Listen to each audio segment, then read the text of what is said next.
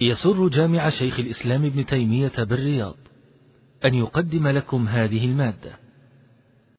الذي تريد أن تصنعه مما لا يستحيا منه لأنه مباح أو مشروع. مباح فلا عليك أن تعمله. مشروع يشرع لك أن تعمل. إن كان واجب واجب. إن كان مستحب مستحب. فاصنع ما تشاء. أو أنه خبر على سبيل الذم أن من لا يستحي فإنه لا يبالي. ويقدم على ما يشاء. وهذا جاء في بعض الأخبار هذا المعنى من جهة أنه لا يبالي ولا يستحي مثل الفاجر الذي يقدم على كل شيء. والمعاني صحيحة لكن يظهر والله أعلم أن أنه لا يظهر أن مساقه مساق المدح. أن لا يظهر أن مساقه مساق المدح. يعني في إذا لم تستحي فاصنع ما تشاء لأن الأصل أن الحياء مأمور به. وكأن المصنف رحمه الله الساقة دل على أن أن الأمر أمرا أمر يستحيا منه فيجتنب وأمر لا يستحيا منه فيعمل. إلى قيل على هذا القول وأنه خبر بمعنى المدح. ونظر والله إنه إن أنما هو أمر تهديد أو خبر بمعنى الذم معنى الذي لا يستحيي لا يبالي لأنه نزع منه الحياء. فلا تراه إلا مذمما ولا تراه إلا لئيم الخلق فيقدم على كل أمر سيء بلا مبالاة. نعم. وعن أبي هريرة رضي الله عنه قال قال رسول الله صلى الله عليه وعلى آله وسلم المؤمن القوي خير وأحب إلى الله من المؤمن الضعيف وفي كل خير. احرص على ما ينفعك واستعن بالله ولا تعجز.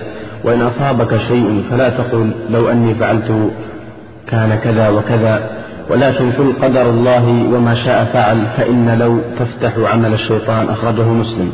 نعم هذا الحديث المؤمن القوي خير وحب من بعد وفي كل خير. احرص على ولا تعجز الله ولا تزل ولا تقل لو أني عملت كان كذا وكذا ولكن قل قدر الله. قدر خبر مبتدا أي هذا قدر الله. قدر الله وما شاء فعل. وهذا الحديث فيه فوائد عظيمة. قال أول قول احرص يقال احرص وإحرص. سمع يسمع ويقال احرص. من حرص يحرص بالكسر. احرص أو احرص على ما ينفعك ولا تعجز ولا تعجزن. المؤمن القوي خير وأحب إلى الله من المؤمن. هذا في فضل المؤمن القوي. القوة المراد بها هنا قوة العزيمة قوة الإيمان الصدق الباطن يدعو إلى أن يعمل. وهذا هو المؤمن القوي. وقوة المؤمن في قلبه وقوة المنافق في بدنه. ولهذا ترى كثيرا ممن قد يكون بلغ من السن شيئا كثيرا كبير السن ومع ذلك ترى همته ونشاطه في عبادة الله عز وجل ويأتي إلى المسجد من مكان بعيد ويعمل الأعمال الصالحة ويحافظ على الصلوات في أوقاتها حفظ السنن مع كبر سنه وترى مثلا إنسان مصحح البدن شابا قويا لا يعمل مثل عمل هذا بل قد لا يبلغ شيئا يسيرا من عمله. وذلك أن هذا قوة عمله قوته في قلبه وهذا ربما ضعف قلبه وإن كان بدنه قويا. وإن كان أيضا أن قوة البدن مطلوبة وأن الحديث يظهر والله أعلم أن المراد به الأمران قوة العزيمة وقوة القلب وقوة البدن تابعة حتى يجعل قوة بدنه فيما يرضي الله عز وجل. ولهذا جاء مدح القوة في كثير من المواضع كما أمر النبي عليه الصلاة والسلام حديث صحيح حينما كانوا كانوا صائمين فقال أفطروا فإن الفطر أقوى لكم على عدوكم. فأمرهم بالفطر والمراد به قوة أن يتقووا بالفطر وتقوى أبدانهم على العمل. الحديث الصحيحين حينما أفطروا صام من صام وأفطر من الذين أفطروا سقوا الركاب وأقاموا الأبنية. فقال النبي عليه الصلاة والسلام ذهب المفطرون اليوم بالأجر. لأنهم لما أفطروا قويت أبدانهم. فنشطوا في العمل فذهبوا بالأجر في ذلك اليوم. والصوام ناموا لأن الصوم أضعفهم. فالقوة مطلوبة في البدن. وإن كان المراد الحديث هنا قوة العزيمة والقلب خير وأحب. هذا يبين أن أن أهل الإيمان مرات أن مراتبهم منه سبحانه وتعالى مختلفة. منهم من هو محبته محبة الله تختلف. من تكون محبة أعظم من غيره. وهذا دلالة على اختلاف مراتب الإيمان. فمن كان إيمانه قويا كانت محبته لله ومحبة الله له أقوى. خير وأحب. وفي إثبات المحبة لله عز وجل يحبهم ويحبونه. وهذا محل اتفاق من العلم في محبة الله عز وجل وفي قوة الإيمان وزيادته. من المؤمن الضعيف الذي ضعف إيمانه. وهذا قد يؤيد قول من قال إن المراد هنا القوة قوة القلب. لا قوة البدن. قال المؤمن الضعيف. ولا شك أنه المراد بالشق الثاني هو الضعيف ضعيف القصد والعزيمة لا ضعيف البدن. ولأن تقدم أن ضعيف البدن قد يكون أقوى وأفضل وأحب من قوي البدن. لكن هو مراد من جهة العموم إذا كان سائرا في القصد الأعظم وهو قوة الإيمان. يجعل في سبيل مرضاة الله عز وجل. وفي كل خير. هذا لأجل دفع ما يظن أن المؤمن الضعيف ليس فيه خير. لا. فهو النبي عليه الصلاة والسلام أوتي جوامع الكلم فيدفع التوهمات الباطلة قال وفي كل خير. يعني من المؤمن الضعيف والمؤمن القوي. لكن بين أن الخير في المؤمن القوي أتم وأكمل. احرص أمر. وهذه وصية منه عليه الصلاة والسلام وأمر. وما من طريق يقرب إلى الجنة إلا وقد دلنا صلوات الله وسلامه عليه. ولا طريق يقرب إلا حذرنا احرص. الحرص والهمة والاجتهاد على ما ينفعك.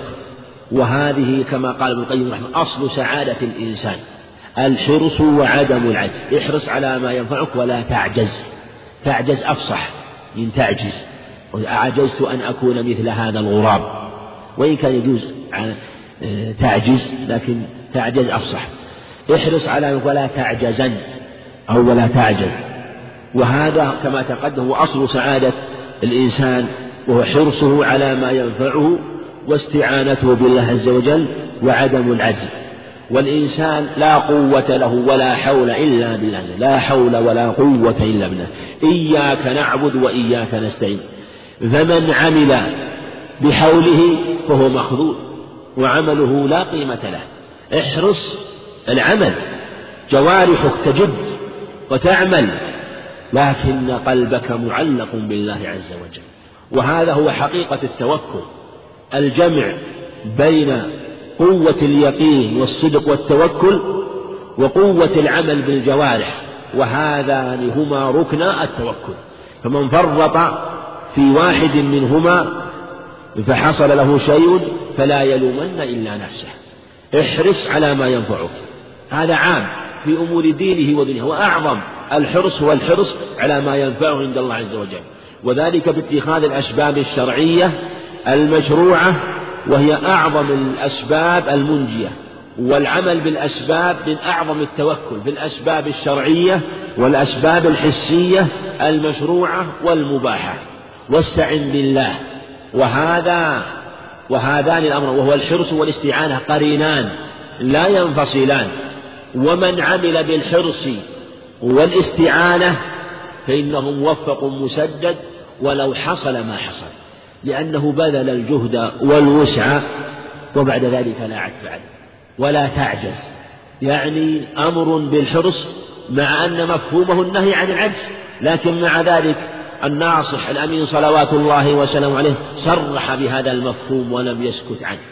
ولا تعجز لأنه ربما يحرص تارة ويضعف تارة فأمره يجد وأن يحرص في جنه ولا تعجزن ولا تعجز. وإن أصابك شيء فلا تقل. وهذا بعدما اجتهد في السبب فلا يقول. والمكلف, من عموم المكلفين من رجال النساء مأمور قبل يختلفه أمران. قبل المقدور وبعد المقدور. قبل المقدور وهو العمل يحرص ويجتهد مع صدق التوكل. على هذا قبل حصول المقدور. وقبل العمل فيما يريد أن يعمله في جميع أموره. ثم بعد ذلك بعد المقدور إياه أن ينكث هذا العمل وذاك التوكل. يقول لا لو أني فعلت كذا لو أنني صنعت هذا الشيء لما حصل كذا. عند ذلك يفتح باب الشيطان. وإن أصابك شيء بعد ذلك فلا تقل نهي. لو أني فعلت كان كذا وعند ذلك تحسر ويأتي الشيطان. ولكن قل قدر الله. هذا قدره. وما شاء فعل سبحانه وتعالى. وأمره نافذ ولهذا لو في هذا الموطن منهي عنها. لأنها تفتح باب اللوم والتلوم والتسخط للقدر وعدم الرضا وعدم الرضا عن الله. هذا أمر لا يجوز. والواجب حينما يجتهد ثم ينزل ما ينزل فإنه يقول قدر الله وما ولهذا من فعل هذا فإنه ينزل عليه برد الإيمان واليقين. وربما كان الأمر الذي يكرهه خيرا من الأمر الذي يحبه. يقول عمر رضي الله وجدنا خير عيشنا بالصبر. ويقول هو أو غيره ابتلينا بالسراء فلم نصبر وابتلينا بالضراء ابتلينا بالضراء فصبرنا. وابتلينا بالسراء فلم نصبر ولهذا يقول بعض السلف واعلم أن ما يصيبك فيما تكرهه من الله يعني مما لا حيلة له خير مما يصيبك أو مما يحصل لك مما تحبه لأن النفس عند المصيبة يحصل لها ذل وانكسار. وهذا مشاهد. كم من إنسان قادته مصيبة إلى نعم عظيمة ثم حينما يقع فيها وكان كارها لها ثم بعد ذلك يلجأ إليه سبحانه وتعالى وينطرح وينكسر. يسوق الله له سبحانه وتعالى من الخير والأنس واللذة ربما كره زوال هذه المصيبة. ولهذا هذا هو مقام الشكر لكنه مقام عال وقليل من عباد الشكور. ومقام الرضا يليه ومقام الصبر واجب. مقام الصبر كونه يكره لكن ليس معنى ذلك أنه لا يحب زوالها. يحب زوال المصيبة وإن كرهها هذا لا عدل لكن لا يتسخط. لا يتسخط. وهذا قد يجتمع الناس يظن أن عدم أن عدم أن إرادة زوالها نوع من غير من غير لا أو نوع من التسخط. التسخط شيء بالقول والفعل كونه يحب زوالها. هذا لا بأس به لأن مقام الصبر هو الواجب. ومقام الرضا هو أن يرضى بها أن يرضى بها فلا يكره ولا يحب. لكن مقام الشكر هو محبتها بمعنى أن ما أصابه مما لم يكن عيبا مما لم يكن عيبا إنما مصيبة أصابته في نفسه أو في ماله أو في أهله أو في بدنه. فإنه حينما يكون شاكرا لله عز وجل هذا مقام الشكر وهو أعلى المقامات كما تقدم. ولهذا نهى عن لو لكن يجوز في من لو وهنا بحث كثير لأهل العلم في هذه المسألة وأنه يجوز من اللو فيما يكون تمنيا لخير أو طلبا له وقد تكاثر بذلك الأخبار عن النبي عليه الصلاة والسلام. نعم. وعن عياض بن حمار رضي الله عنه قال قال رسول الله صلى الله عليه وعلى آله وسلم إن الله أوحى إلي أن تواضعوا حتى لا يبغي أحد على أحد ولا يفخر أحد على أحد. أخرجه مسلم. حديث أخرجه مسلم وهو حديث طويل. اختصره مصنف رحمه الله. وهذا حديث وعياض بن حمار ليس له في صحيح مسلم إلا هذا الحديث الواحد رحمه الله. بل ليس له في الستة إلا هذا الحديث وحديثان آخران. عند أبي داود وحديث من وجد لقطة فليشهد ذوي عدل. الحديث الآخر عند أبي داود أيضا أنه جاء إلى النبي عليه الصلاة والسلام بهدية قبل أن يسلم قال إني لا أقبل زبد المشركين. عياض بن حمار المجاشي صحبه بعضهم يقول حماد وهو من حمار المجاشي. وفي هذا فضل التواضع. إن الله أوحى لي حالي أن تواضع حتى لا يبغي أحد على أحد ولا يفخر أحد على أحد. والتواضع من خصال أهل الإيمان أهل الإيمان. وجاء في الحديث في نفسها هذا هذا حديث أنه عليه الصلاة والسلام قال وما تواضع أحد إلا رفع ما صدقة من مال وزاد ولا زاد ولا زاد الله عبدا بعفو العزة. وما تواضع أحد لله إلا رفعه. في حديث أبي كبشة الأنماري أيضا رواه الترمذي وأحمد وغيرهم وحديث جيد. قال أنه عليه الصلاة والسلام ثلاث أقسم عليهن فاحفظوهن ما نقصت صدقة من مال وما ظلم عبد مظلمة فعفى عن زاد عزا وما نقصت وما تواضع أحد لله إلا رفعه ثم قال إنما الدنيا لأربعة نفر رجل آتاه الله مالا وعلما فهو يتقي فيه ربه ويصل فيه رحمه ويعلم أن لله في حق أن لله حقا عليه. فهو بخير المنازل ورجل آخر يقول لا أن لي مثل فلان لعملته مثل معا فهو بنيته فهما في الأجر سواء. ورجل آتاه الله مالا ولم يؤتي علما فهو آه، لا يتقي في ربه ولا يصل في رحمه ولا يعلم الله حقا فهو بيخرج منازل ورجل آخر يقول لو أن لي مثل من فلان لعملت مثل معا فهو بنيته فهما في الوزر سواء. وفيه شاهده المتقدم وربما ظن بعضهم أنهما حديثان وهو حديث واحد. حديث واحد حديث أبي كبشة. كذلك ربما حديث عياض أيضا ظن بعضهم أنه أنهما حديثان وهو حديث واحد حديث مطول. وفيه فضل التواضع وأنه لا يزيد صاحبه إلا عزا وكذلك فيه الخصال الأخرى وفيه النهي عن الفخر والبغي وأنه ليس من خصال أهل الإيمان. نعم. وعن أبي الدرداء رضي الله عنه عن النبي صلى الله عليه وعلى آله وسلم قال من رد عن عرض أخيه بالغيب رد الله عن وجهه النار يوم القيامة. أخرجه الترمذي وحسنه ولأحمد من حديث أسماء بنت يزيد النحوي. وعن أبي هريرة رضي الله عنه قال قال رسول الله صلى الله عليه وعلى آله وسلم ما نقصت صدقة من مال وما زاد الله عبدا بعفو إلا عزا وما تواضع أحد لله إلا رفعه. أخرجه مسلم. حديث أبي الدرداء رضي الله عنه حديث جيد لا بأس به وله طرق عند أحمد وهو بطرقه من باب الحسن أو الحسن لغيره وربما يصحح أيضا بشواهد حديث أسماء وشواهد في المعنى كثيرة. من رد عن عن عرضه رد الله عن وجه النار يوم القيامة. وفي هذا أنه لا يجوز الغيبة أولا. الثاني أنه لا يجوز حضور مجالس الغيبة. الثالث أن من حضرها فالواجب عليه أن ينكر وأن يرد عن عرض أخيه. قال من رد عن عرض رد الله عن وجه النار. فقوله رد الله عن وجه مفهومه أن من لم يرد عن أخيه فإنه تلفحه النار. في وعيد لأنه شهد منكرا ولم ينكره. فيجب أن ترد عن عرض أخيه لفظ آخر من حمى مؤمنا من منافق بعث الله له ملكا يحميه من نار جهنم. رواه أبو داود أيضا وكذلك آه، من حديث كذلك رواه أبو داود أيضا أنه عليه الصلاة والسلام قال ما من مسلم يخذل مسلما في موضع يحب آه، يرجو نصرته إلا خذل أو خذل في موطن يحب أن ينصر ولم ينصر مسلما مسلما في موطن يحب أن ينصر إلا عز الله نصره أو نصره في موطن يحب فيه أن ينصر.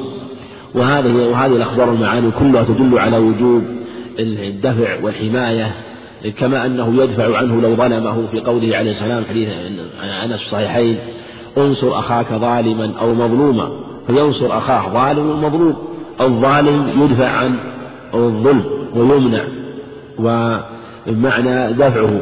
قال هذا أخي ينصره ظالم ينصر أنصره مظلوم ينصره قال تحجزه تمنعه عن الظلم والمظلوم كذلك. فأنت في الحقيقة حينما حينما تدفع الغيبة تكون نصرت المغتاب ومن آه، اغتابه نصرتهم جميعا.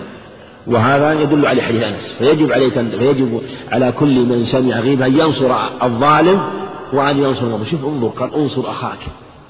ولهذا الصحابة رضي الله عنهم قالوا هذا نصرت المظلوم لا ينصر الظالم.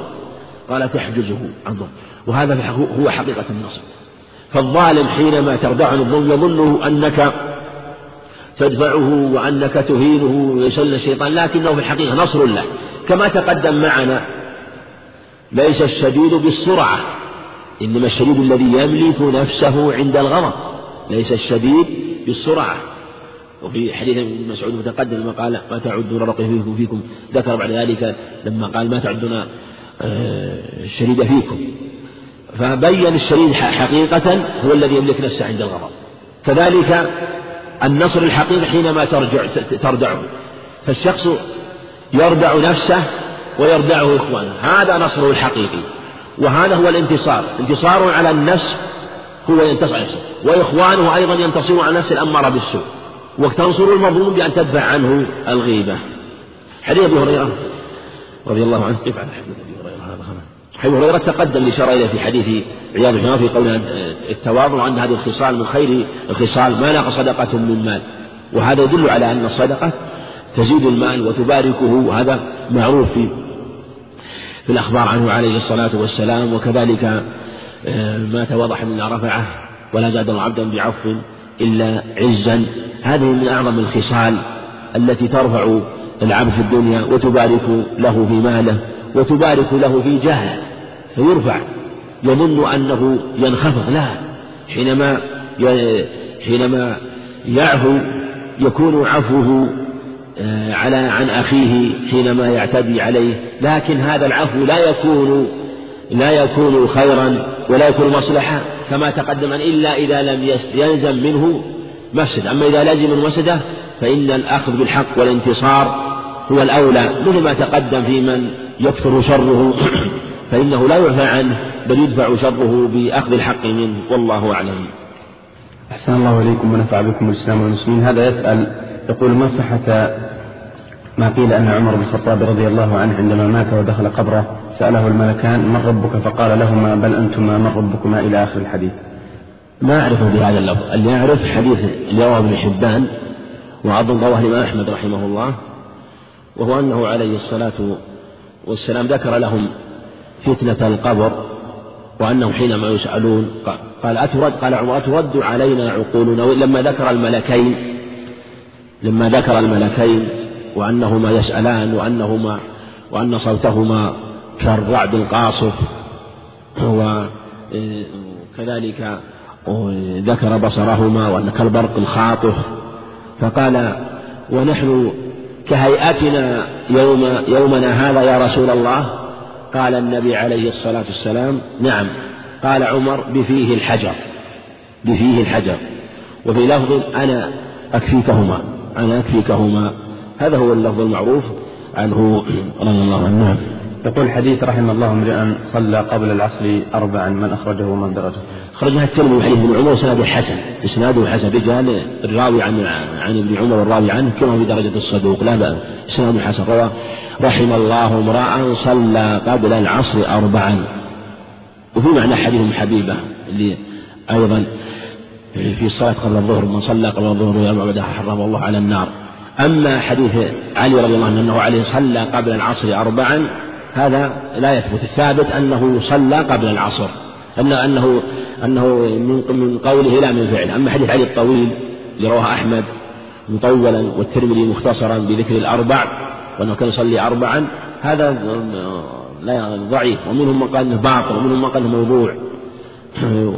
وقالوا إنه مخالف الاخبار الصحيحه عن النبي عليه الصلاة والسلام. من جزم بانه بعض تقي الدين رحمه الله. لكن لا شك أن المعروف عنه هو من سنته الفعلية القولية. أما صلاة العصر فليس لها سنة راتبة إنما لها سنة قبلية قبلها وهي أربع ركعات. نعم. يقول هذا السائل أحسن الله إليكم كيف يجعل الإنسان نفسه أو كيف يجاهد الإنسان نفسه حتى لا ينام إلا أربع ساعات؟ وإذا كان هذا فهل يجوز أم لا؟ مسألة النوم بحسب الحاجة. أقول بحسب الحاجة. الإنسان ينظر إلى حاجته على وجه لا يفوت عليه المصالح والنوم يختلف الناس في مثل هذا يختلف الناس في مثل هذا. لكن لا شك أن أن أوقات النوم التي تنفع هي في أوقاتها المناسبة.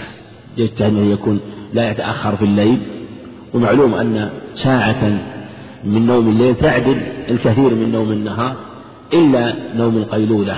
إذا تيسرت مع أنها قد لا تتيسر الآن لأنها لا تكون قبل الزوال فإن فاتت ونامها مثلا إيه، يعني بعد الظهر أو قبيل العصر حسن والإنسان ينظر وثم ثم أيضا يستعين بما يقويه.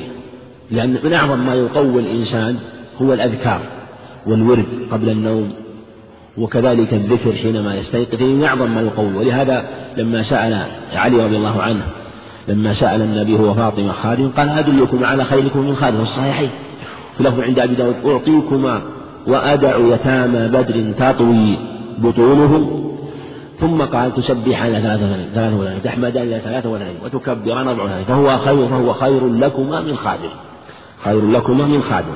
جعل الذكر أبلغ لأنه يقوي على طاعته وهذا قال أهل العلم. وذكروا الكلام المشروع عن تقي الدين رحمه الله كما لما قال القيم كنت بجواره لما صلى الفجر فجعل يذكر الله حتى طلعت الشمس فقال هذه غدوتي ولو لم أتغدى لخارت قواي. فمما يستعين بالعبد أيضا على أموره في دينه ودنياه. نعم. يقول هذا السائل أحسن الله إليكم. كيف الجمع بين الحديثين الذي يسلم الصغير على الكبير وحديث كان النبي صلى الله عليه وسلم يسلم على الصبيان. ما في منافاة نحن قلنا يسلم الصغير الكبير. ليس معنى ذلك أن الكبير لا يبادر لكن هذا هو حق. والنبي عليه الصلاة كان أولى الناس يبادر فلو فلو التقى رجلان كبير وصغير نقول الحق للكبير على الصغير. فلو بدأ الكبير حاز الفضل. مثل لو التقى لو مر إنسان بقوم جالسون فبادر الجالسون بالرد فقالوا السلام عليكم قبل أن يسلموا قال النبي عليه الصلاة والسلام فيما رواه أبو داود بإسناد جيد من حديث أمامة أولى الناس بالله من بدأهم بالسلام. وروى ابن أحمد رحمه الله في حديث حديث أبي بكر مع صاحب مع أحد الصحابة أن النبي عليه الصلاة والسلام أرسلهم في في أمر من الأمور قال فغدوت مع بكر بعد صلاة الفجر. قال فكنت فكنا إذا خرجنا فبدر لنا رجل بادرنا بالسلام. قال أبو بكر لصاحبه ألا ترى إلى هؤلاء كيف يسبقوننا؟ لا يسبقك أحد إلى السلام. قال فكنا إذا مشينا وبدر لنا رجل مباشر يعني بادرناه بالسلام قبل أن يبدأ. مسابقة. فالمعنى أنه ليس معنى ذلك قول يسلم الصغير على الكبير أنه واجب لا. هذا حق. فالصغير لو إنسان تقابل رجلان واحد كبير السن والآخر أصغر. فالسنة المبادرة ليس منا من لم يوقر كبيرا ابن موسى رضي الله عنه. فلكن لو بادر الكبير وصار أسرع بالخير الحمد لله. نعم. وهذا يسأل أحسن الله إليكم عن حكم السترة وهل ورد نص صحيح قولي يدل على وجوبها؟ ويسأل أيضا عن عدد الركعات بعد صلاة الجمعة. حديث السترة ورد فيها حديث سهل بن أبي حتمة وحديث أبي سعيد الخدري حديث يصلي عن كل يصلي إلى سترة وليد منها. لو يصلي لا يقطع الشيطان عليه صلاته. حديث عند الحاكم يستتر أحدكم في الصلاة وأخرجه أحمد يستتر أحدكم في الصلاة ولو بسهم. هذه الأخبار التي جاءت في الأمر بالسترة. جاء أخبار في الصحيحين إذا صلى أحدكم إلى سترة فليدن منها. إذا صلى أحدكم إلى سترة. في قول في اللفظ الآخر قال فليدن منها. لا يقطع الشيطان عليه صلاته. وجاء قال إذا صلى أحدكم إلى سترة. كأنه أو جعله بالخيار. والعلماء على أن السترة سنة ومشروعة ليست بواجبة. وذهب قول قول بعض العلم أنها واجبة. أنها واجبة لكنها لكن الوجوب ليس عليه دليل صريح الوجوب ليس عليه دليل صريح كما تقدم. ومنهم من يطلق السنة الواجب بمعنى السنة المتأكدة كما هو قول المالكية رحمة الله عليهم والوجوب لا ينبغي التفريق بالسن لا ينبغي التفريق بالسترة بل المشروع هو المبادرة إليها والحرص عليها مهما أمكن مهما أمكن. وقوله لا يقطع الشيطان عن تعليل والتعليل هنا يدل على أنه ليس بواجب. التعليل هنا يدل على أنه ليس بواجب. عقل الصلاة. ويسأل أيضا عن عدد الركعات بعد صلاة الجمعة. بعد صلاة ركعة الجمعة الركعات بعد صلاة الجمعة أربع. حديث هريرة رواه مسلم إذا صلى أحدكم الجمعة فليصلي بعدها أربعا. هذا ثابت الصحيح. حديث أبي هذا حديث هريرة. حديث ابن عمر الصحيحين أنه عليه الصلاة والسلام كان يصلي بعد الجمعة ركعتين. ركعتين. سنن أبي داود إسناد صحيح أن ابن عمر رضي الله عنهما كان يصلى الجمعة في مكة.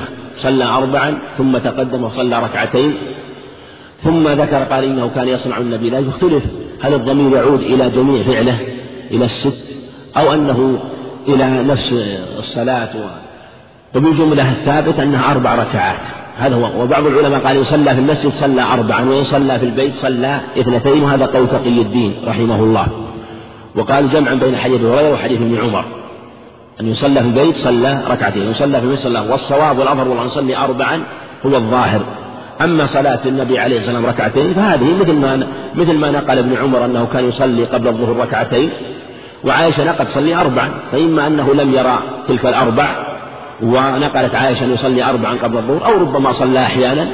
والأمر صريح واضح في أنه يشرع أن يصلي قبل أن يصلي بعدها أربعة أما قبلها فلم يثبت في ذلك الخبر الذي رواه ابن ماجه لا يصح. إنما قبلها سنة مطلقة وليس قبلها سنة راتبة والله أعلم وصلى الله وسلم وبارك على نبينا محمد. بسم الله الرحمن الرحيم الحمد لله رب العالمين والصلاة والسلام على رسوله محمد وعلى آله وصحبه أجمعين. أما بعد قال المؤلف رحمه الله تعالى وعن عبد الله بن سلام رضي الله عنه قال قال رسول الله صلى الله عليه وعلى آله وسلم وعن عبد الله بن سلام رضي الله عنه قال قال رسول الله صلى الله عليه وعلى آله وسلم يا أيها الناس أفشوا السلام وصلوا الأرحام وأطعموا الطعام وصلوا بالليل والناس نيام تدخلوا الجنة بسلام أخرجه الترمذي وصححه. الحمد لله رب العالمين والصلاة والسلام على نبينا محمد وعلى آله وأصحابه وأتباعه بإحسان إلى يوم الدين.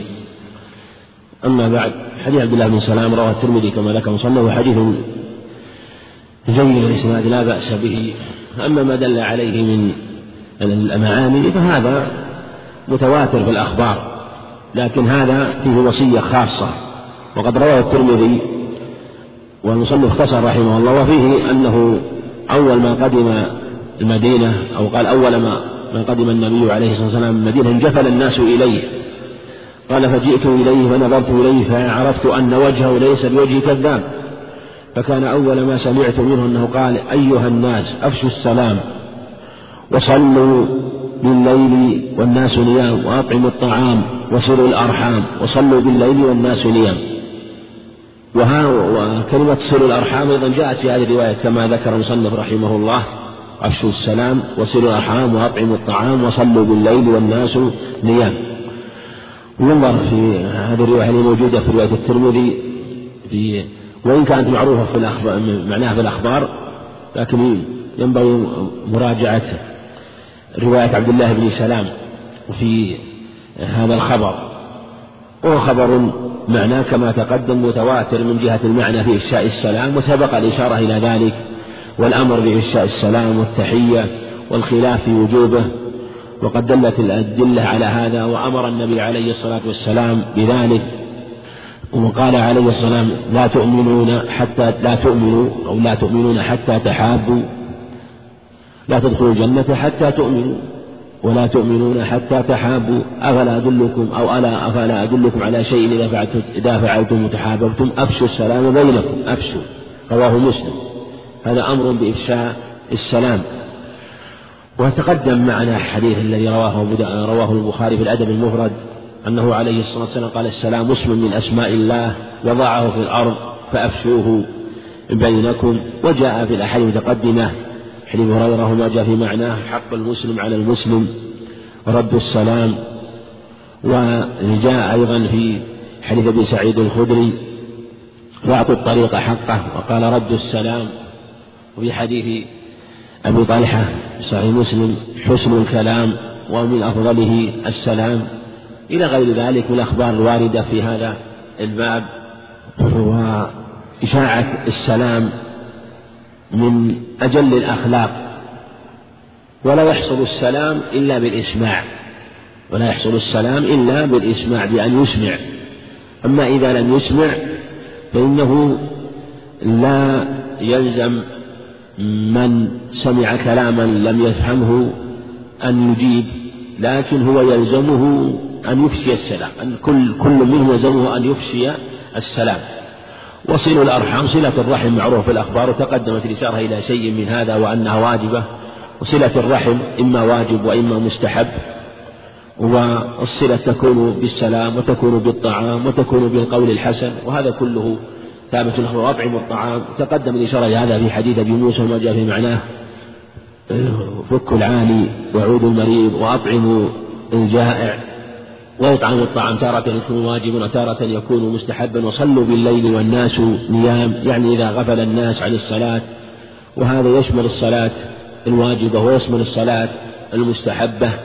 وصلوا بالليل والناس نيام تدخلوا الجنة بسلام لأنه قد اجتهد في أداء ما شرع الله من الواجبات وأيضا اجتهد في ما شرع الله من الأمور المستحبة فيدخل الجنة بسلام بلا حساب ولا عقاب ويكون من مع الداخلين من أول وهلة.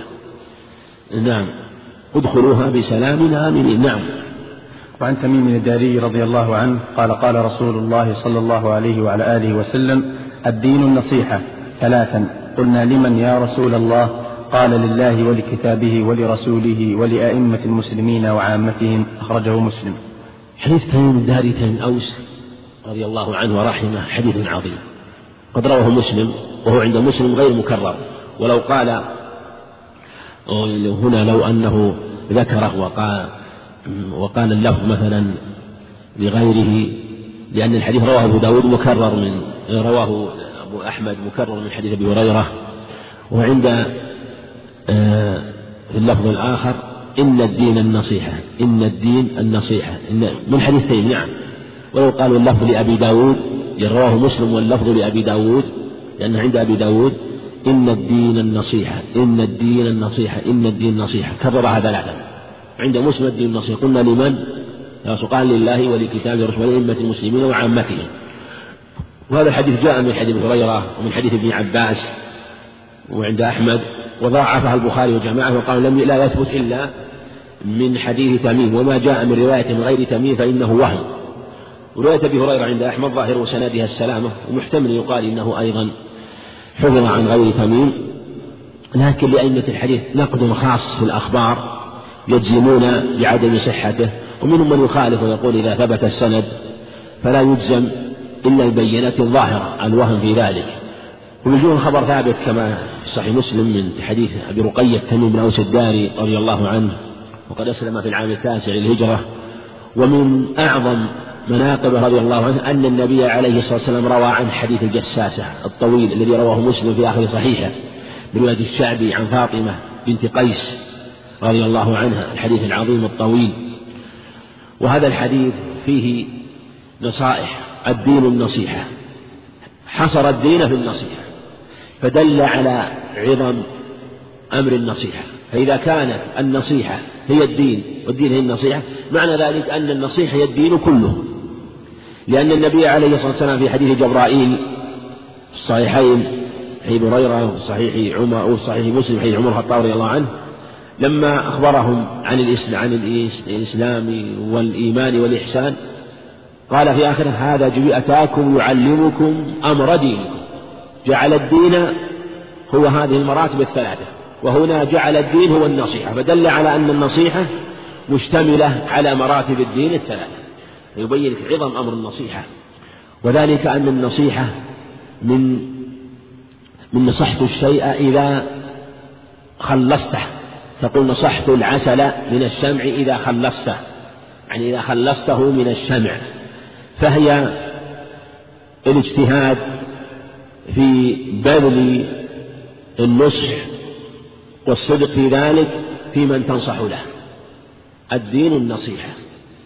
كرر هذا الدين النصيحة. الدين قلنا لمن يرفع لله والنصيحة لله عز وجل هو العمل بكتابه سبحانه وتعالى بامتثال أوامر اجتناب نواهيه وبتعظيمه سبحانه وتعالى حق التعظيم بمعرفة قدره سبحانه وتعالى بعظيم أسمائه وصفاته وأن يتعبد بمقتضى ما دلت عليه الأسماء والصفات وأن يؤمن بأسمائه وصفاته وإلهيته وربوبيته سبحانه وتعالى على الوجه اللائق بصفاته وأسمائه بلا تحريف ولا تعطيل ولا تكييف ولا تمثيل وكذلك لله ولكتابه والنصيحة لكتاب الله هو العمل بما دل عليه الكتاب بتلاوته بامتثال أوامر واجتناب نواهيه وتلاوته على الوجه الذي فيه عمل به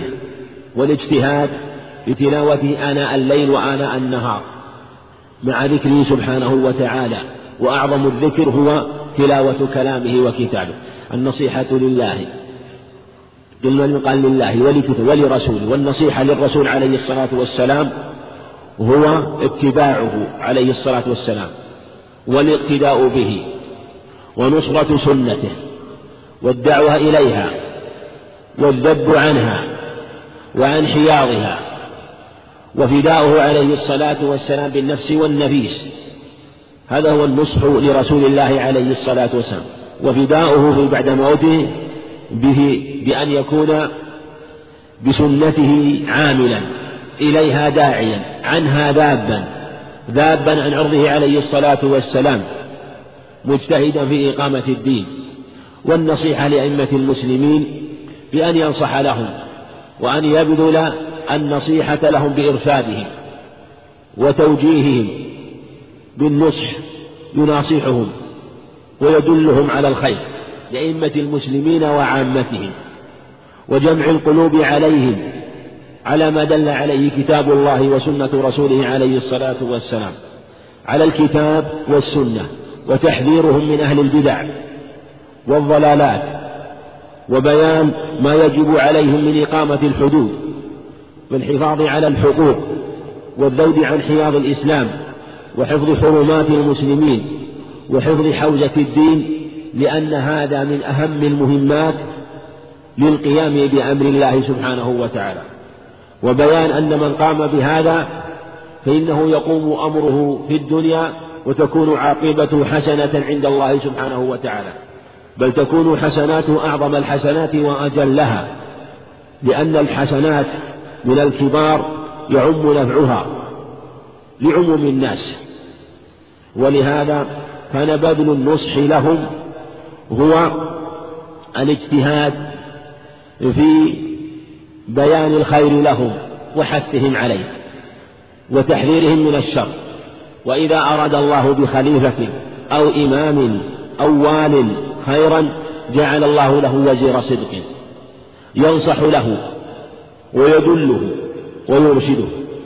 وإذا أريد به سوء جعله وزير سوء يزين له الباطل ويحسنه له.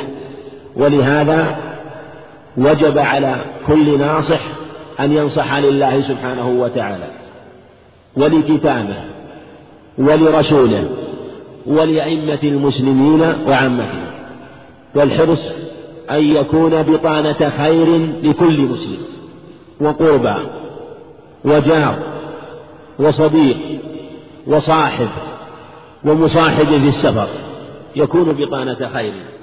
وهذا إذا وجد كانوا ممن أريد به خير في كل بحسب ولايته.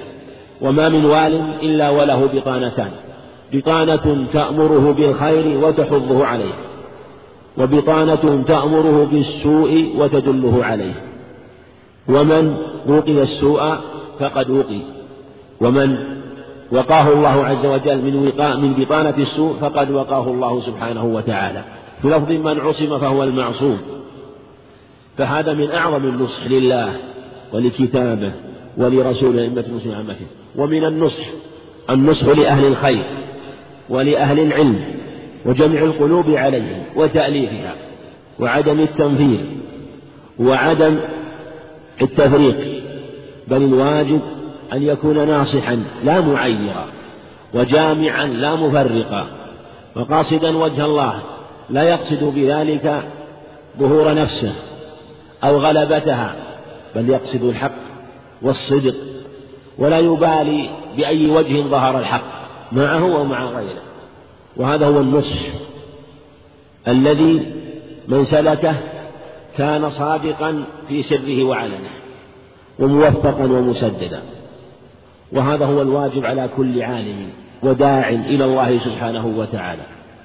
ولو فاته بعض الأشياء لأن همته في ظهور الدين وظهور أمر الدين لا أن يظهر هو أو أن تظهر حجته. لا يقصد أن يقصد بذلك وجهه سبحانه وتعالى. ولهذا كثير ما يكون بين أهل العلم أو بين الدعاة إلى الله شيء من هذا.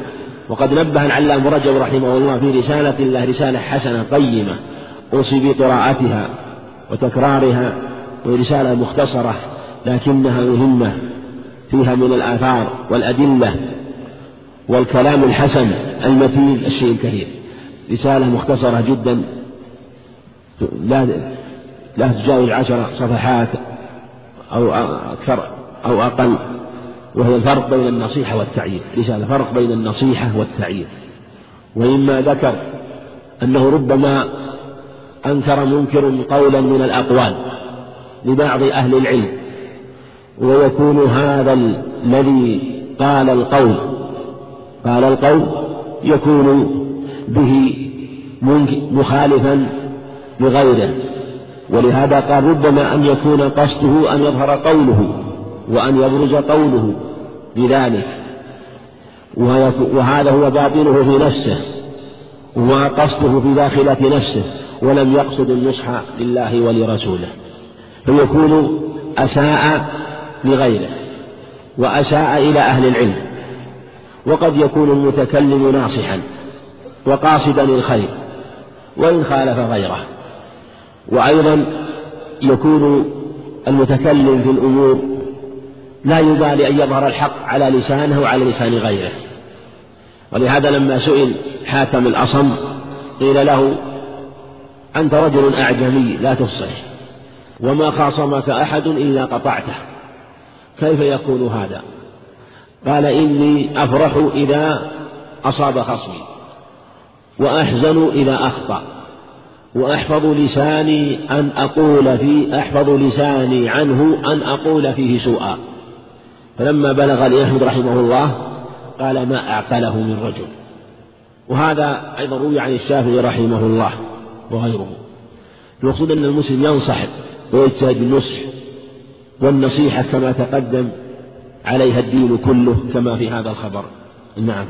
وعن أبي هريرة رضي الله عنه قال قال رسول الله صلى الله عليه وعلى آله وسلم أكثر ما يدخل الجنة تقوى الله وحسن الخلق. أخرجه الترمذي وصححه الحاكم. حديث كما ذكر أنه صححه أخرجه في صححه الحاكم وهو من طريق يزيد بن عبد الرحمن الأودي وفيه بعض اللين يزيد بن عبد الرحمن الأودي. وأيضا فيه الخبر تمامه عند الترمذي وأكثر ما يدخل النار الفم والفرج. أكثر ما يدخل النار الفم والفرج. وهذا من تمام هذا الخبر. والخبر هذا له شواهد كثيرة في المعنى تدل عليه أن تقوى الله سبحانه وتعالى وحسن الخلق هي أكثر ما يدخل الجنة. وهذا المعنى متواتر في الأخبار وتقدم الإشارة إلى شيء منه. تقدم معنا شيء من الأخبار في هذا وتقدم في كلام المصنف رحمه الله لكن هنا هو أشار إليه لأنه ذكر في هذا الباب جملة من الأخبار في الترغيب في مكارم الأخلاق وحسن الخلق هو من أجلها وأتمها وبه يحسن عمل العبد. وكان النبي عليه الصلاة والسلام أحسن الناس خلقا وقد تواترت بذلك الأخبار عنه عليه الصلاة والسلام كما تقدم. نعم. وعنه رضي الله عنه قال قال رسول الله صلى الله عليه وعلى آله وسلم إنكم لا تسعون الناس بأموالكم ولكن ليسعهم بسط الوجه وحسن الخلق. أخرجه أبو يعلى وصححه الحاكم. وهذا الحديث آه، من طريق عبد الله بن سعيد بن أبي هند وهو متروك. وهذا الخبر إنكم لا تسعون الناس بأموالكم لكن يسعهم منكم بسط الوجه وحسن الخلق. ويراجع. وأنا في ظني أن في حديث صحيح بهذا اللفظ يغلب على ظن أو أو في هذا المعنى في صحيح مسلم وفي غيره في خبر ورد في هذا المعنى لكن لا أجزم به. وهذا الخبر بهذا اللفظ مثل ما تقدم ضعيف لكن ما دل عليه من خبر متواتر في الأخبار من جهة أن حسن الخلق هو الذي يسع الناس وذلك أن الأموال لا يمكن أن يسع الناس بأمواله ولا يمكن أحد أن يسع الناس بلا أموال ومن يسع الناس بالأموال؟ ما عندكم ينفد وما عند الله باق. مهما بلغت الأموال لكن يسعهم منكم بسط الوجه وحسن الخلق. يبسط مثل ما تقدم معنا في بسط الوجه وتبسمك في وجه أخيك صدقة. اللفظ الآخر وأن تلقى أخاك ووجهك منبسط إليه. وهذا المعنى تقدم كثيرا في الأخبار عنه عليه الصلاة والسلام. قول حسن الخلق من باب عطف العام على الخاص لأن بسط الوجه من حسن الخلق لكن نص على بسط الوجه لأهميته ولأنه ولله الحمد لا مؤونة فيه بل فيه خير. ولهذا يقولون إن الإنسان إذا بسط وجهه فإنه يكون آه، سببا في آه، مصلحة تتعلق بدنه بخلاف الذي يعبس فإن أثرها يكون سيئا وليس يعني على بدنه.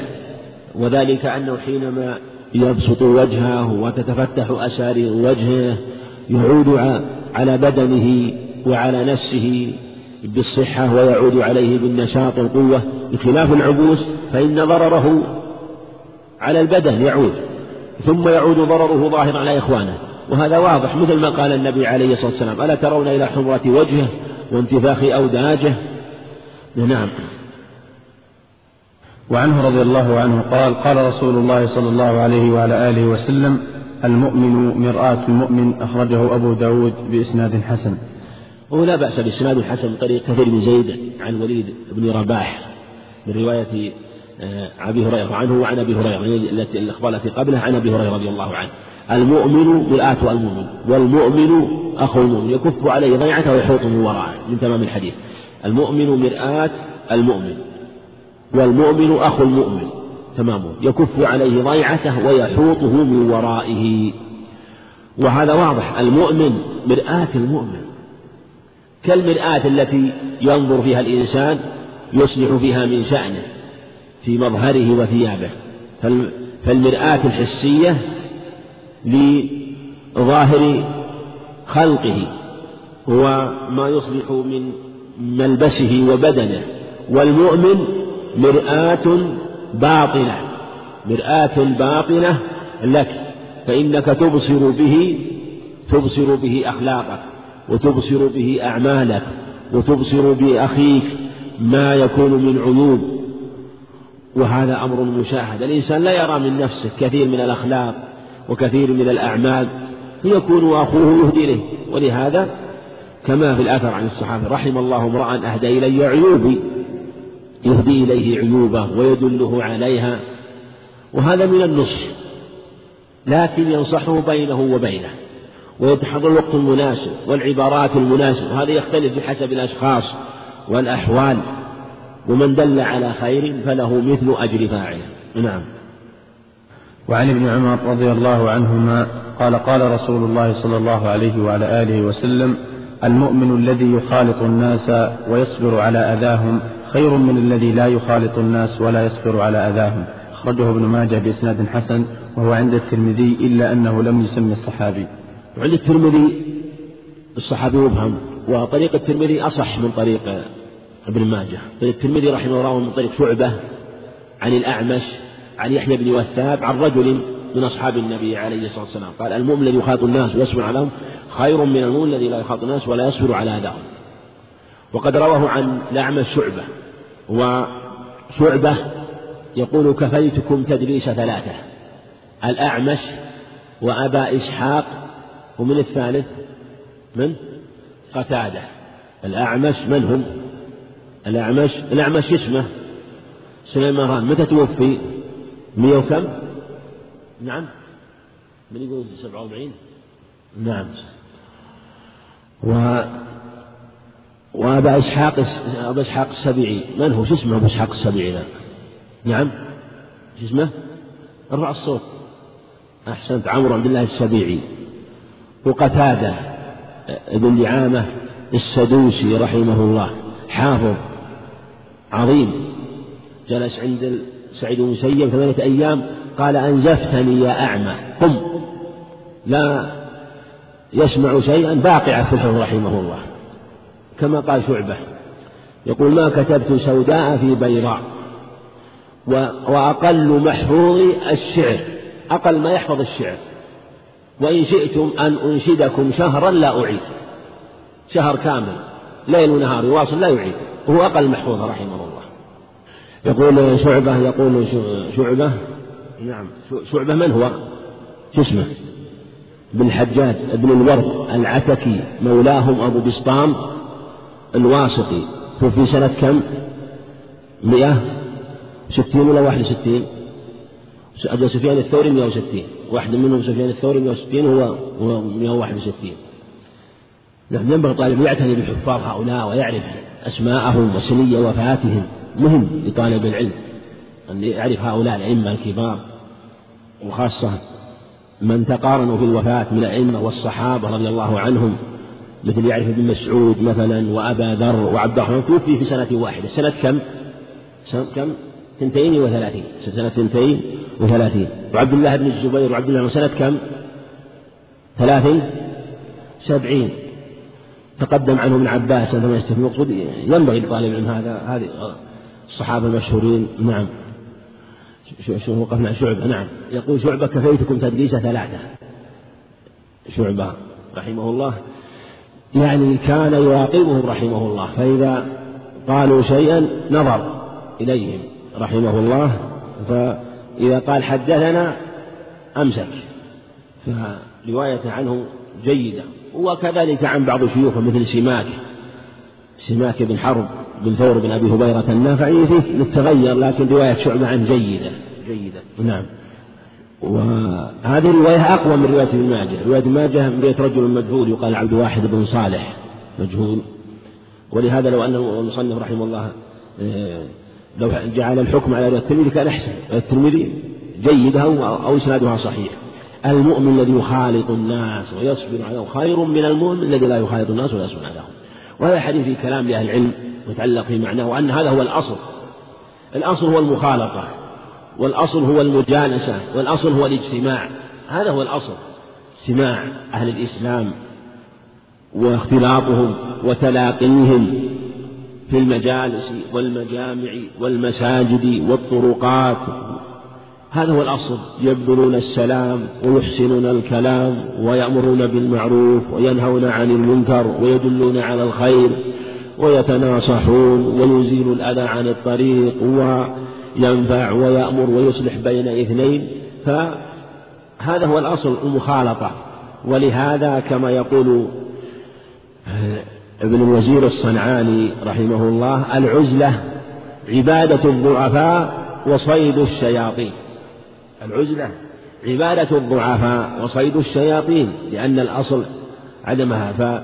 فالضعيف الذي يعتزل وكذا يكون صيدا للشياطين ما لم يحصن بعلم ويكون اعتزاله لسبب يكون اعتزاله لسبب. فلهذا إذا كان اعتزاله لسبب فلا بأس. وهذا بين العلم وبحثوه وبينوا أن العزلة تكون بأسباب مثل أن يكون هنالك فتن وهنالك أمور تعرض.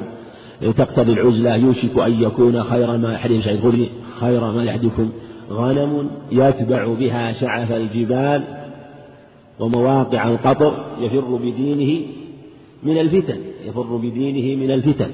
حديث أبي سعيد الخدري جاء في معناه أخبار أخرى حديث هريرة.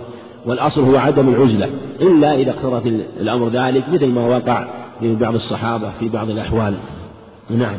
وعن ابن مسعود رضي الله عنه قال قال رسول الله صلى الله عليه وعلى آله وسلم اللهم كما أحسنت خلقي فحسن خلقي رواه أحمد وصححه ابن حبان. حديث مسعود لا بأس به جيد. وأيضا رواه أحمد بإسناد صحيح عن عائشة. اللهم أحسنت خلقي فأحسن خلقي.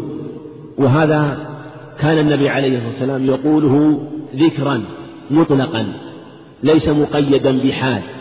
عما ما جاء في الرواية الأخرى التي رواها ابن السني وغيره وروي عن الموصلي جاءت عن بعض الصحابة كعلي رضي الله عنه أنه كان إذا نظر في المرآة هذا لا يصح ضعيف وضعيف جدا إنما الصواب أنه كان يقوله مطلقا عليه الصلاة والسلام هذا هو.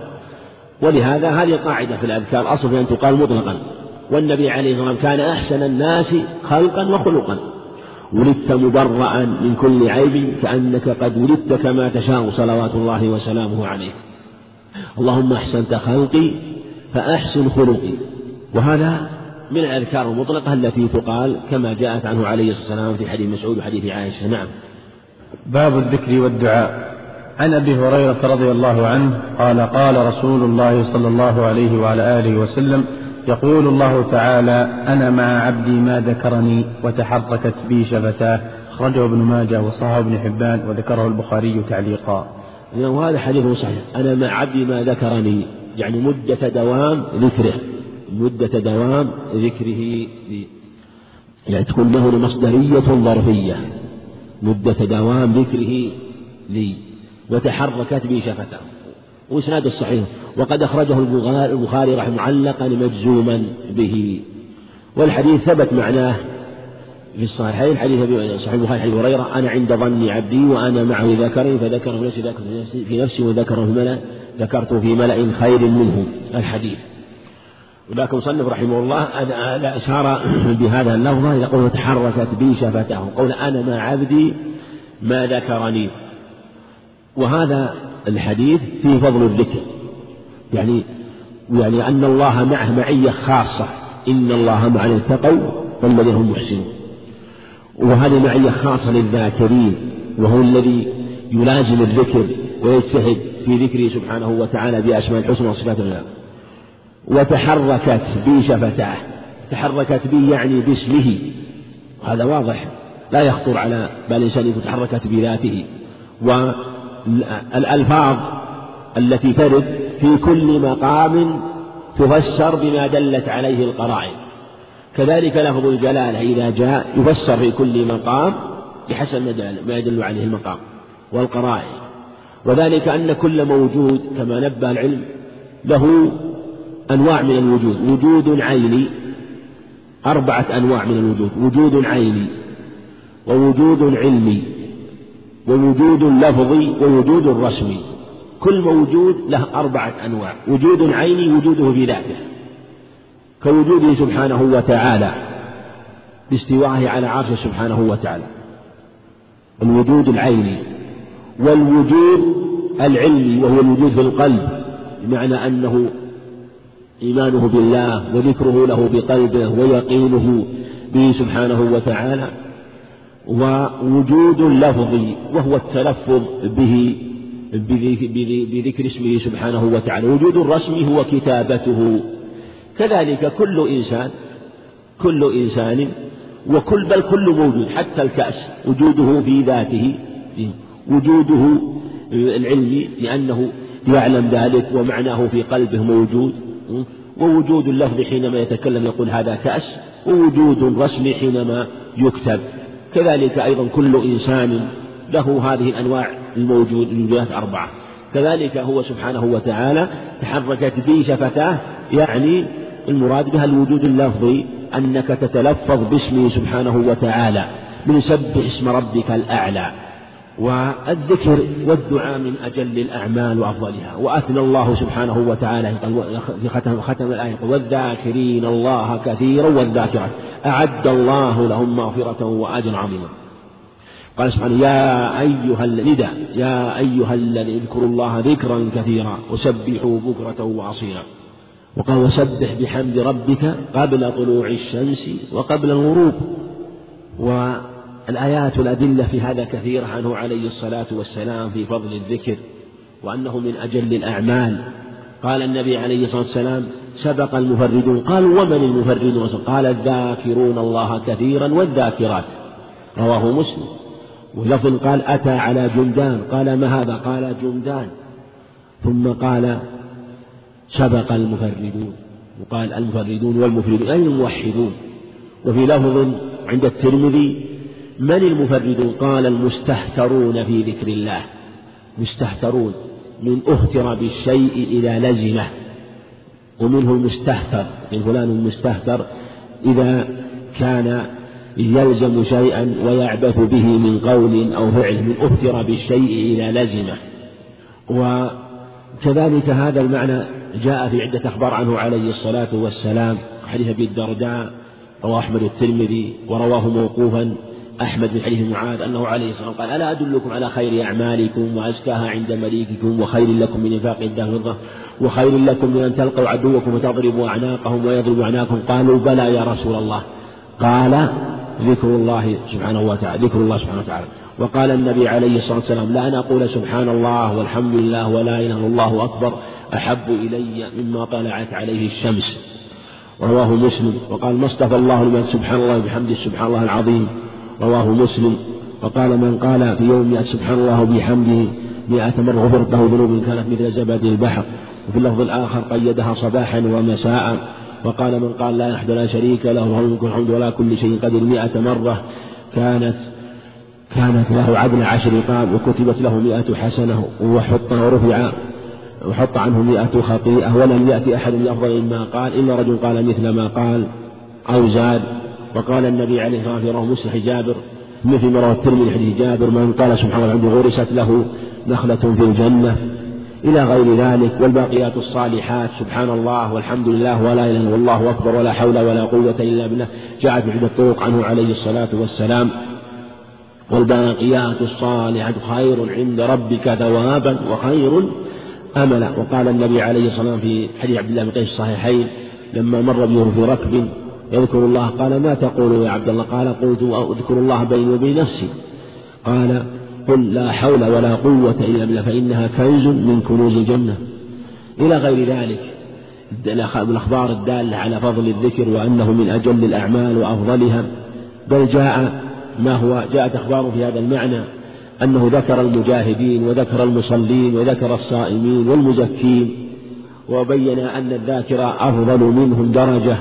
وأنه لو جاهد حتى ينكسر وحتى يختر بدمه فإن الذاكر أفضل درجة. وهذا المراد والله عن الذاكر الذي جمع الذكر القلب والذكر اللسان وأضاف إليه الأعمال الصالحة من الجهاد وغيره في سبيل الله سبحانه وتعالى. المقصود أن أن الذكر من أفضل الأعمال ومع ذلك بفضل الله من أيسر الأعمال. وأن العبد يذكر الله على كل حال. وفي سواء كان طاهرا أو على غير وضوء نائما أو مستيقظا. الذين يذكرون الله قياما وقعودا وعلى جنوبهم. والمصنف رحمه الله ذكر هذا الخبر كما تقدم لبيان فضل الذكر وأنه من أجل الأعمال. نعم. وعن معاذ بن جبل رضي الله عنه قال قال رسول الله صلى الله عليه وعلى آله وسلم ما عمل ابن آدم عملا أنجى له من عذاب الله من ذكر الله. أخرجه ابن أبي شيبة والطبراني بإسناد حسن. والحديث فيه انقطاع. رواية أبي الزبير عن طاووس عن معاذ منقطع وأبي الزبير مدلس لكن له شاهد عند الطبراني في الصغير والأوسط من رواية جابر وقيل إنه وهم وأن مرجعه إلى معاذ رضي الله عنه. هو ومثل ما تقدم على طريقة بعض العلم يقول الأصل عدم الوهم وعلى هذا يكون من باب الشواهد في هذا الباب فيكون هذا بشاهد باب الحسن لغيره لأن ذاك الخبر رجاله رجال الصحيح.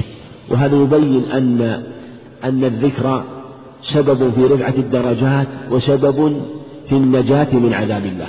وهذا فيه دليل لقول جمع من أهل العلم وهي أدلة كثيرة أن الأعمال الصالحة تكفر الذنوب. سبب من المكفرات وأنها تكفر أن جاءت بأخبار كثيرة لكن خلاف هل هل هي تكون مكفرة كبائر أو ليست مكفرة؟ خلاف الجمهور مع غيرهم نعم. وعن أبي هريرة رضي الله عنه قال قال رسول الله صلى الله عليه وعلى آله وسلم ما جلس قوم مجلسا يذكرون الله إلا حفت بهم الملائكة وغشيتهم الرحمة وذكرهم الله في من عنده. أخرجه مسلم. ابو هريرة هذا آه، رواه مسلم أيضا. من أبي هريرة ورواه مسلم حديث أبي سعيد وأبي هريرة. وهو عند مسلم ما اجتمع قوم في بيت من بيوت الله يتلون كتاب الله يدرسون ويتدارسون بينهم. إلا نزلت عليهم السكينة وغشيتهم الرحمة وحفتهم الملائكة وذكرهم الله في عنده ومن بطأ بعمله لم يسرع به نسبه. وأيضا رواه مسلم عن أبي سعيد وأبي هريرة جميعا. واللفظ الذي قرن أبا سعيد وأبي هريرة أقرب إلى لفظ المصنف رحمه الله الذي ذكر هنا. وفيه أنه ما جلس أو ما قعد قوم يذكرون الله سبحانه وتعالى إلا نزل عليهم السكينة وغشيتهم الرحمة.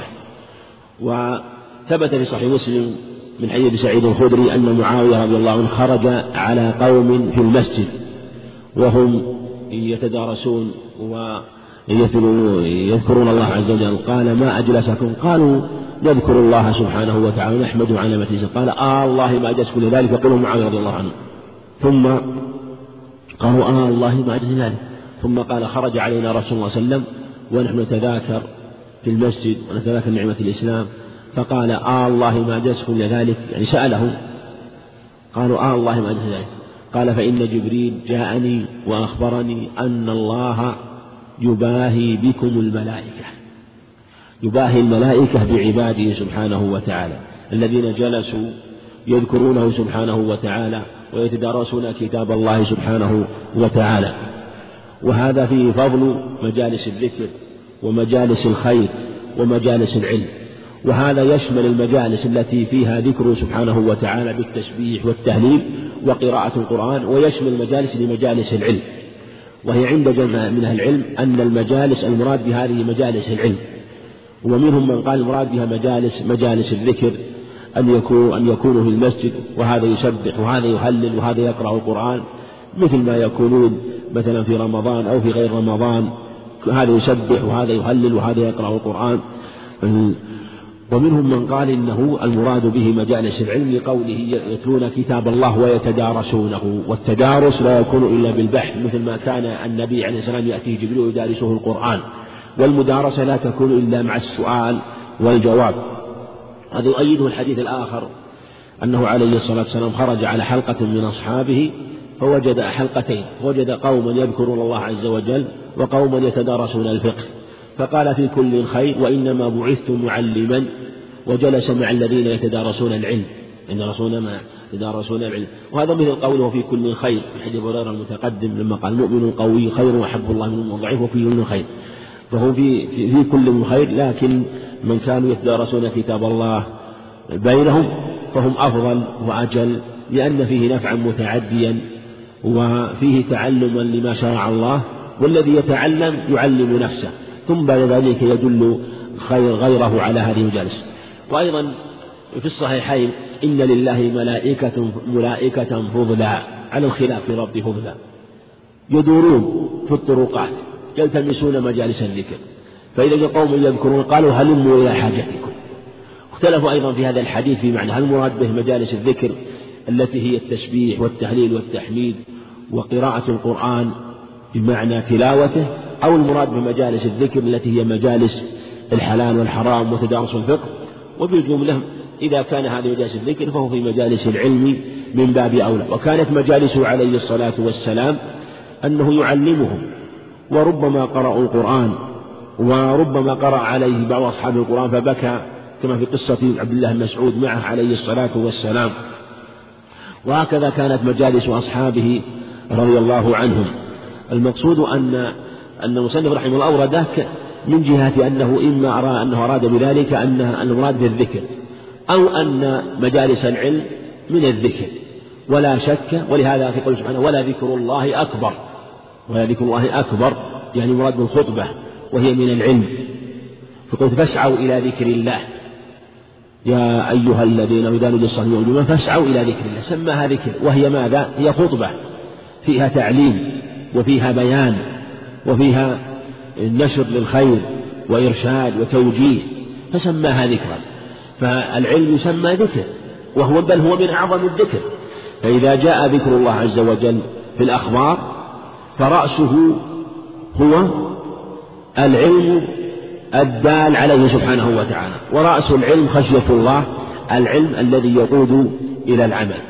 وبهذا أخذت مجالس العلم وصف آه، الذكر من الجهتين من جهة نشر العلم ومن جهة خشية الله سبحانه وتعالى.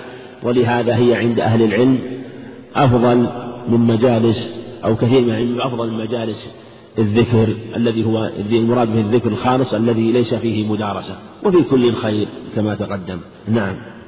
وعنه رضي الله عنه قال قال رسول الله صلى الله عليه وعلى آله وسلم ما قعد قوم مقعدا لم يذكروا الله ولم يصلوا على النبي صلى الله عليه وعلى آله وسلم إلا كان عليهم حسرة يوم القيامة. أخرجه الترمذي وقال حسن. والحديث هذا رواه الترمذي من طريق صالح مولى التوأمة عن أبي هريرة. هذا فيه ضعف تغير لكن رواه أبو داود من طريقين آخرين حسنين عن أبي هريرة. وعند الترمذي قال إن شاء عذبهم وإن شاء غفر لهم. تمام الحديث.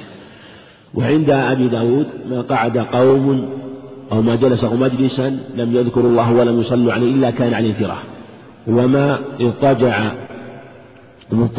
مضطجع ما مضطجع مضطجع ولم يذكر الله إلا كان عليه ترة وفي لفظ عند أحمد وما مشى ممشا لم يذكر الله إلا كان عليه ترة يعني حسرة. في اللفظ الآخر إلا قاموا عن جيفة حمار. وكلها ألفاظ صحيحة. وهذا يبين أنه يشرع أن للمكلف في كل مكان أن أن يذكر الله عز وجل. لا يخلي المكان من ذكره سبحانه وتعالى. في سيارته في بيته في مكتبه في في محل تجارته في أي مكان. عليه يذكر الله أن يصلي على نبيه عليه الصلاة والسلام. ولهذا ذكر قال ما جلس قوم مجلسا لم يذكر الله صلوا على نبي إلا ترى وما مشى امرؤ ممشى يعني مشى في طريق ولم يذكر الله صلى على نبيه إلا كان عليه ترى كذلك ما اضطجع في مكان ولم يصلي ولم يذكر الله إلا كان عليه ترى إيش معنى ترى حسرة. بمعنى أنه يندم على ذلك. لكن لا تساعة مندم وهيهات. انتهى الأمر.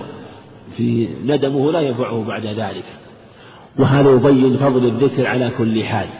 بذكره سبحانه وتعالى. والصلاة على نبيه عليه الصلاة والسلام. وأن هذا مما يكون سبب في حصول البركة. ولهذا إذا كانوا جماعة كان الأمر أشد قاموا عن جيفة حمار.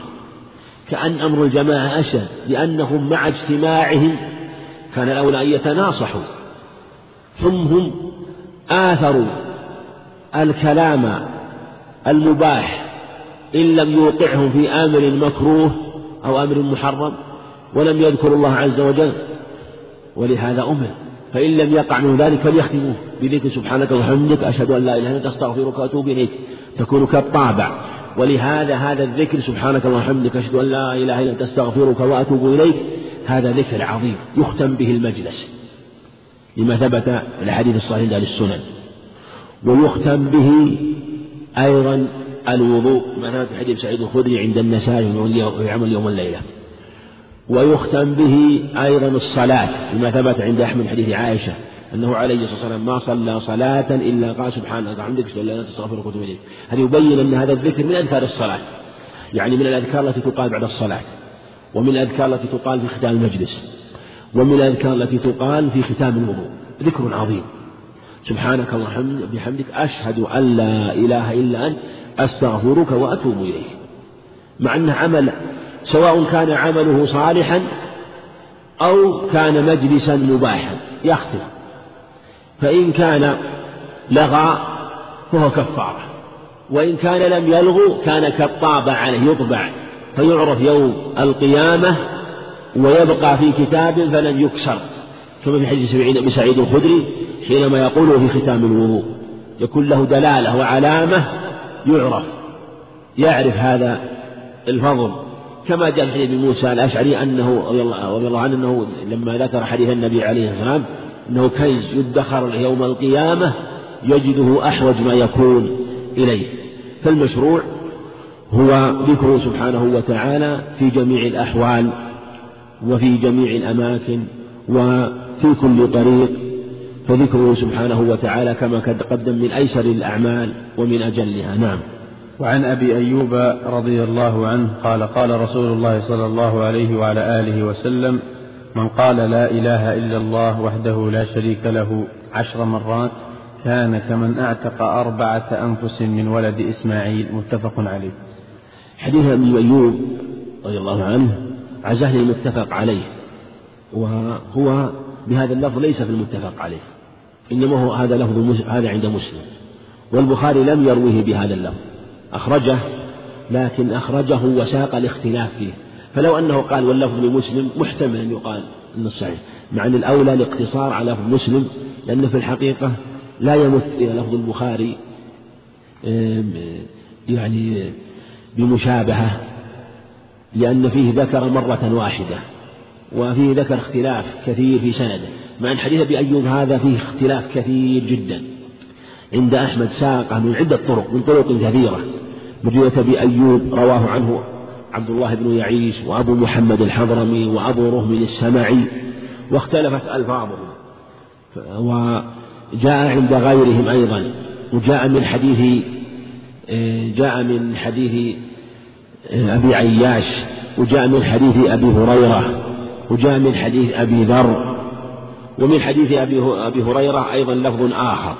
أصح الأخبار في هذا الباب حديث أبي هريرة في الصحيحين أنه عليه الصلاة والسلام قال من قال لا إله وحده لا شريك له له الملك وله الحمد وهو على كل شيء قدير مئة مرة كانت له عدل عشر رقاب. عدل العدل المشهور أن العدل بالفتح هو ما ماثل الشيء من جنسه وعدل بالكسر ما ماثله من غير جنسه. تقول هذا عدل هذا أي إذا كان مثله في الوزن. يعني تعادل في الوزن مثل يعني كيلو من هنا كيلو من هنا كيلو فاكهة من جنس واحد. أو صاع بر وصاع بر وعدل هذا إذا عادله من غير جنسه يعني بالقيمة. تقول مئة ريال هذه تعادل. قيمة الكتاب هذا من غير جنسه مثلا. وكانت له عدل عشر رقاب وكتبت له مئة حسنة ومحيت عنه مئة سيئة ولم يأتي أحد بأفضل مما قال إلا رجل قال مثل ما قال أو زاد وهو قولها مئة مرة مئة مرة. لا نحن لا شريك له الملك الحمد ولا كل شيء قدير. هذا هو اللفظ اللفظ الثاني يلي في الصحة حديث أبي أيوب صحيح مسلم. من قال لا إله إلا لا شريك له له الملك الحمد ولا كل شيء قدير. كان كمن اعتق أربعة أنفس من ولد إسماعيل. حسب. أربعة أنفس. ذكر أربعة أنفس مقابل قولها عشر مرات. وذكر هناك عشرة أنفس مقابل قولها مقابل قولها مئة مرة. فتقابل آه، كل رقبة عشر تهليلات. كل رقبة تقابل عشر تهليلات وهنا تكون القسمة أكثر لأنها أربع رقاب مقابل عشر تهليلات. مقابل عشر تهليلات. فكانت الرقابة. ثم أيضا زادت في الوصف من ولد إسماعيل وهي أنفس. فهي زادت عددا وزادت وصفا كمية وكيفية. لكن هذه هذه الزيادة في حديث أيوب يعادلها زيادة في حديث هريرة من جهة أخرى أنه قال له مئة حسنة وكتب وحطت عنه مئة سيئة. قال ولم يأتي أحد بأفضل مما قال إلا رجل قال مثل ما قال أو زاد فما فيحصل جبر النقص الذي في الرقاب في عددها وفي وصفها من جهة الزيادة في عدد الحسنات. أيضا كما تقدم جاء حديث أبي أيوب عند أحمد أنه من قالها عشر مرات إذا أصبح وإذا أمسى تقييدها إذا أصبح وإذا أمسى. ثم اختلف هل له عشر رقاب أو له أربع رقاب أو له رقبة؟ حديث أبي أيوب جاء من قالها عشر مرات له أربع رقاب وجاء له عشر رقاب وجاء له رقبة ثلاثة ألفاظ. لكن ذكر الرقبة الشاذ وكذلك ذكر عشر الرقاب والأظهر أنه لأن له أربع رقاب أن له أربع رقاب وأنها شاذة تلك الرواية وأنه الموافق لما في صحيح مسلم هو الأرجح. وجاء كما تقدم تقييدها بالصباح أنه يقولها صباحا عشرا ومساء عشرا من حديث أبي عياش ومن حديث أبي هريرة من حديث وهذا محتمل هل هو ثابت أو لم يثبت. ويقال إن الثابت هو الذي جاء في صحيح مسلم آه، وما سواه وهم تقييده محتمل. لكن يتأيد التقييد بما روى الترمذي وغيره من حديث أبي ذر أنه عليه الصلاة والسلام قال من صام قال بعد صلاة الفجر في لفظ وهو ثاني الرجل واللفظ هذه ذكر ثاني الرجل شاذة ما تثبت فيما يظهر. ولو ثبتت فالمراد به أنه لا يخرج من المسجد أو أنه في مكانه مع أنها اضطرب فيها شهر بن حوشب. شهر بن حوشب آه، روى هذا الخبر وهو فيه ضعف وإن كان هو من حيث الجملة حسن لكن حيث لا يخالف ويقبل منه ما وافق غيره. وفي أنه من قالها بعد صلاة المغرب وبعد صلاة الفجر عشر بعد المغرب وعشر بعد الفجر عشر بعد المغرب وعشر بعد الفجر. وجاءت أيضا من حديث أبي عياش من قال لا لا شريك له له الملك والحمد وعلى كل شيء قدير. وهو على كل شيء قدير. وذكر الفضل الوارد في هذا الخبر وذكر الصباحا ومساء عند أحمد وأبي داود صباحا ومساء. فالتقييد بالصباح والمساء جاء في عدة أخبار. فعلى هذا يظهر مع كثرة الأخبار أن التقييد جيد وثابت وأن وأن قولها عشر تقال على صفتين. يعني أنها تقال على صفة إما أن يقال إن هذا مطلق فيقيد بالأخبار الأخر التي جاءت بالصباح والمساء أو أن يقال يقولها عشرا في سائر اليوم ويقولها عشرا يعني عشرا مفرقة أو في مجلس في أي وقت ويقولها عشرا في الصباح وإن جعله بعد الفجر كان أحسن وفي المساء وإن جعله بعد المغرب كذلك فلا بأس به. وحديث أبي هريرة الذي في الصحيحين من قالها مئة من قالها مئة مرة هذا يظهر أنه مطلق. في جميع اليوم يقولها في جميع اليوم في الصباح وفي المساء يفرقها مثلا عشر في أول النهار عشر في آخره خمسين في أول النهار خمسين في آخر. وإن قالها مرة واحدة كان أتم وأكمل. إذا قالها مرة واحدة كان أتم وأكمل. يعني مئة من لا يحد لا شريك له منكم الحمد وعلى كل شيء قدير.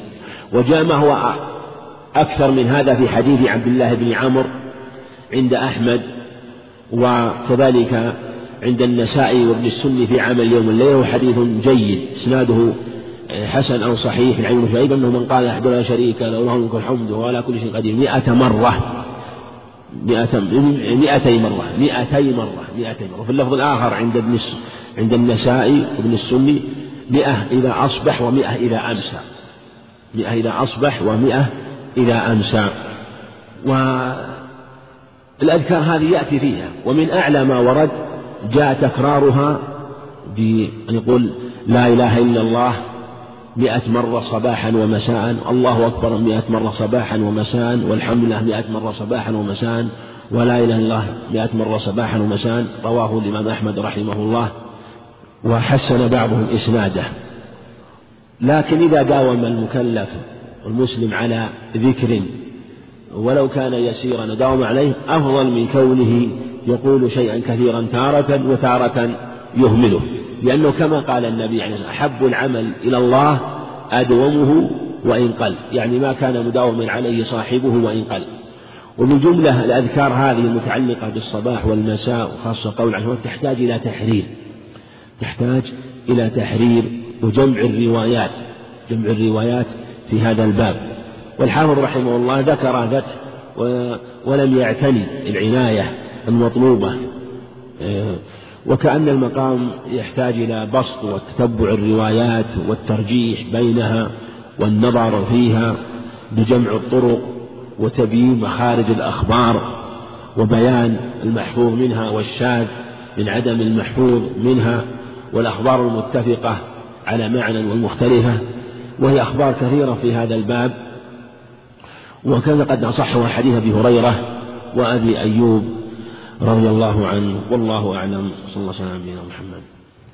أحسن الله إليكم وبارك في علمكم. يقول هذا السائل ما صحة الحديث الوارد أن يقال بعد كل صلاة اللهم قني عذابك يوم تبعث عبادك قد ذكره ابن القيم في زاد المعاد. نعم هذا حديث البراء. حديث البراء هو حديث صحيح. يعني حديث صحيح.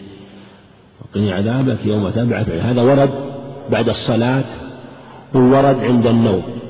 عند النوم تقال بعد الصلاة ويقال بعد النوم. ثبت في حديث حذيفة في حديث الصحيحين أنه عليه الصلاة والسلام كان إذا أوى إلى فراشه قال الحمد لله الذي أحيانا بعد أماتنا وإذا استيقظ قال إذا أوى قال باسمك اللهم أموت وأحيا. وإذا استيقظ قال الحمد لله الذي أحيانا بعد ما أماتنا وإليه النشور.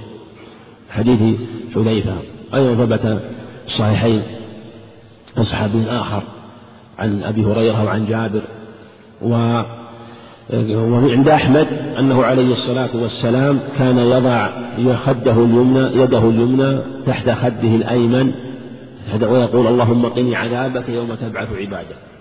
وروى النسائي أيضا بإسناد صحيح حفصة أنه عليه الصلاة والسلام كان يضع يده اليمنى تحت خده ويقول اللهم قني عذابك يوم تبعث عبادك ويكررها ثلاثا. اللهم قني عذابك يوم تبعث عبادك. ثلاثا فهو من الأذكار التي تقال بعد الصلاة والأذكار التي تقال عند النوم مثل آية الكرسي التي تقال بعد الصلاة وتقال عند النوم كذلك أذكار أخرى أخرى مثل التسبيح والتحميد والتكبير من الأذكار التي تقال بعد الصلاة وتقال عند النوم صحيحين من حديث علي. نعم. وهذا يسأل أحسن الله إليكم يقول ما حكم صلاة النافلة ولو كانت من ذوات الأسباب بعد صلاة العصر؟ وهل يصح المنع منها بدليل وما نهيتكم عنه فاجتنبوه لأنها في وقت نهي وقد نهي عن ذلك؟ هذه المسألة معلوم الكلام فيها وفيها خلاف كثير لأهل العلم مبسوط وبالجملة حاصل البحث هذا ما هو ما ذهب إليه الشافعي رحمه الله خلافا للجمهور اختيار تقي الدين والعلامة القيم رحمه الله. ومن العلماء المتأخرين العلامة الكبير الشيخ عبد بن باز رحمه الله وغفر الله له. أيضا يختار هذا القول وهو صلاة وأن ذوات الأسباب تصلى بعد في أوقات النهي. هذا هو الصواب هذا هو الصواب والأدلة في هذا كثيرة معلومة. لكن أشكل هذا على بعض الناس كالشوكاني وقال أرى للمتحري أو قال يعني أنه لا يدخل أوقات ورأى أنه من المسائل التي ينبغي الاحتياط فيها لأن لأنه ما في احتياط هنا إلا بالترك. وذلك أن عند في مسائل خلاف أحيانا الإنسان يحتاط إما بالفعل حينما يكون القول دائرا بين عدم الوجوب أو الوجوب فيحتاط بالفعل احتياطا لمن أوجب. والذي يقول ليس بواجب لا ينكر عليه. أو يكون أمرا محرما بين قولين قول يجوز يحرم وقول يقول يحرم ولا يجوز وقول آخر يقول إنه ليس بحرام. فإذا فإذا تركه احترازا من المحرمين كان قد عمل بالقولين لكن إذا كان ما يمكن العمل بأحد القولين إلا مخالفة القول الآخر. مثل الصلاة في ذوات وقت العصر إذا صلى وقت العصر فالجمهور يقولون لا يجوز والشافعي رحمه الله يقول مشروع فهو إن صلى أخذا بقول الشافعي الذي يقول يستحب يستحب. خالف قول الجمهور الذين قالوا يكره أو يحرم. جزا الله فضيلة الشيخ خيرا على ما قدم وجعله في ميزان حسناته. والسلام عليكم ورحمة الله وبركاته.